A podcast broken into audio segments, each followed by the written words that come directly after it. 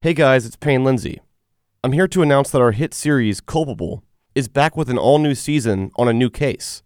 On August 28, 2013, 22 year old Brittany Stykes was shot and killed while driving on the highway in Brown County, Ohio. It's been nearly a decade since her murder, and the search for answers continues. Host Dennis Cooper and investigative journalist Jessica Knoll worked to unearth the truth around this story of a young mother whose life was cut short. From Resonate Recordings and Tenderfoot TV, Season 2 of Culpable is available now. For ad free listening, early episodes, and bonus content, subscribe to Tenderfoot Plus on Apple Podcasts or visit tenderfootplus.com. Here's a clip from Culpable Season 2. While you listen, search for Culpable in your podcast app and follow the show.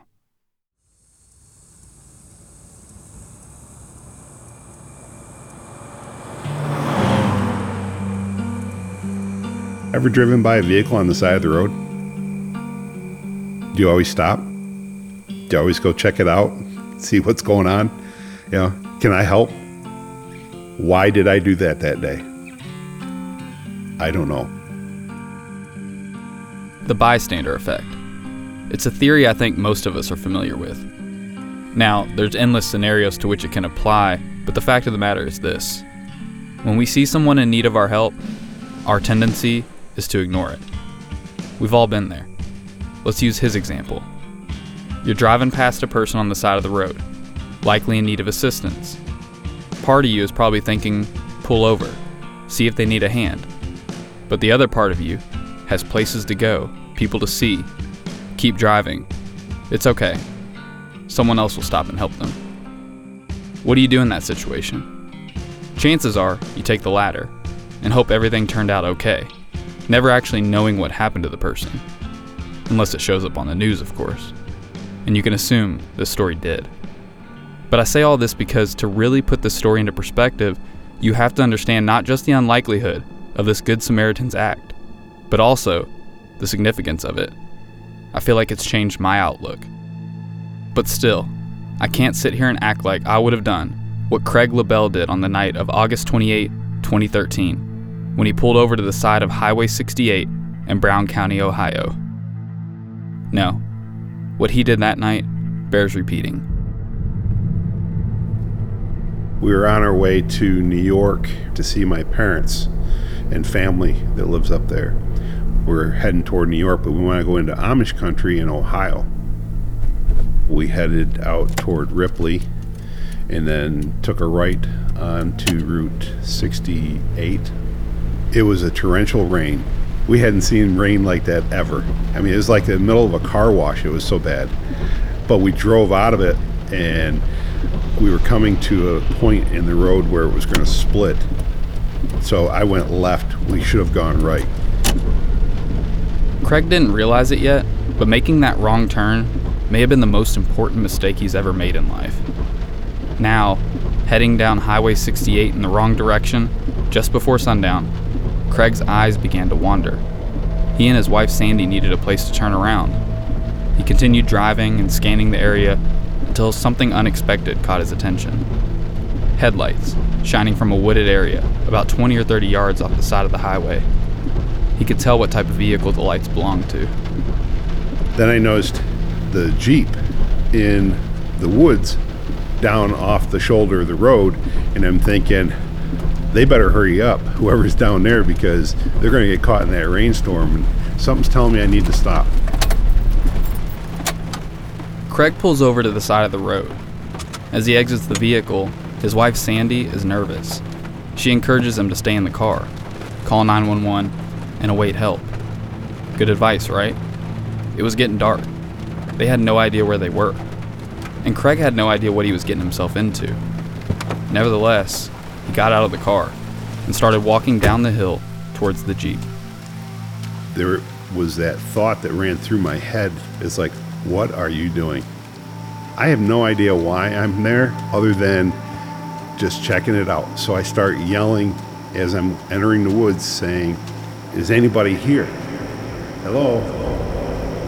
And I don't hear anybody. I don't see anybody.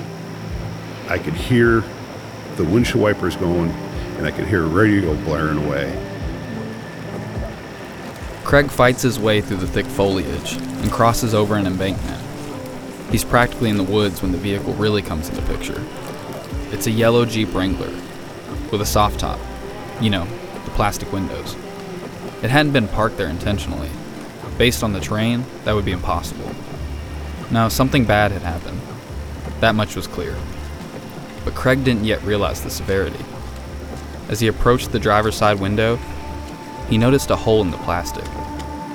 So I put my face up there and looked through this hole, and I saw a girl in there, and she was just kind of slumped, laid back in the seat with her head tilted to the side and her hand on her knee facing up, like she fell asleep. I started to try and pound on the canvas door to get her attention, and I'm not getting any response from her. And I realize something's not right. The driver, 22 year old Brittany Stykes, from the town of Ripley, about 10 miles away. Craig immediately dials 911. As he speaks with emergency dispatch, he continues searching the vehicle. At first glance, Craig saw no visible injuries to Brittany. It just looked as though she was unconscious. So he walked around the Jeep to the passenger side. Brittany wasn't alone. I grab on that passenger door and I open it, and there's a baby in a car seat. And the baby's got blood all over its forehead, and it's running into the eyes, and the baby's trying to rub its eyes and just looking at me, not saying a word, just that blank look. And then looks toward the driver and says, Mama. I just went into straight panic mode. I didn't know what to do. Should I be taking the baby out of the car seat, trying to take the baby up to the side of the road? And I remember my wife yelling, saying, Somebody's coming. To Craig and Sandy's relief, a first responder had arrived. It was a firefighter from the neighboring town of Russellville. Craig directed him to the scene. First thing he did when he reached in is he put his fingers on the side of her neck and he didn't get a pulse. And at that point, I noticed a wet spot under her armpit on the right side. And I noticed it was dark red blood. And I remember telling him, She's bleeding pretty bad over here. There's something wrong with her. As the first responder begins working the scene, another responder arrives, and another, and another. In a matter of minutes, it was as though the entire town had arrived. Craig was eventually escorted back up the hill to the side of the highway, where he and his wife began speaking with officers, answering every question they had. And he said, uh, Is there anything that you need to ask us? And I said, Yeah. Is she going to be okay? And he said, No, she's dead. And that was just like, wow. No, didn't see that coming. Did not see that coming. Brittany Stykes was gone. A bullet had passed through her vital organs. She died quickly. Also lost in the heinous act was her unborn child. It turns out she was about four months pregnant when this happened. And as for the passenger, Brittany's 14 month old daughter, Aubrey, she'd been shot in the head and was rushed to a nearby hospital. I'm still trying to process it. I mean, it's it's just it's unbelievable. It's a constant question in in the back of my head of who did it, what brings this to this point where we still don't have an answer to it. I worry about the case dying in the police hands. I feel like they've exhausted their resources at this point, and we still don't know. While that might seem true, the Brown County Sheriff's Office is actively investigating this case, and they welcome any additional resources that could help solve it. So we're going to see what we can do to help.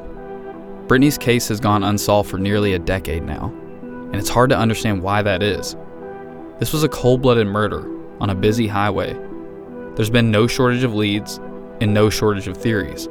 But trust me, that only adds to the frustration. I don't know if it's to settle a score or if it's about money or what it was about. But somebody knows something. Somebody has talked with somebody, and that needs to come out. It needs to come forward so this family can find out once and for all who murdered her. From Resonate Recordings and Tenderfoot TV, I'm your host, Dennis Cooper. This is season two of Culpable. Listen for free on Apple Podcasts or wherever you get your podcasts.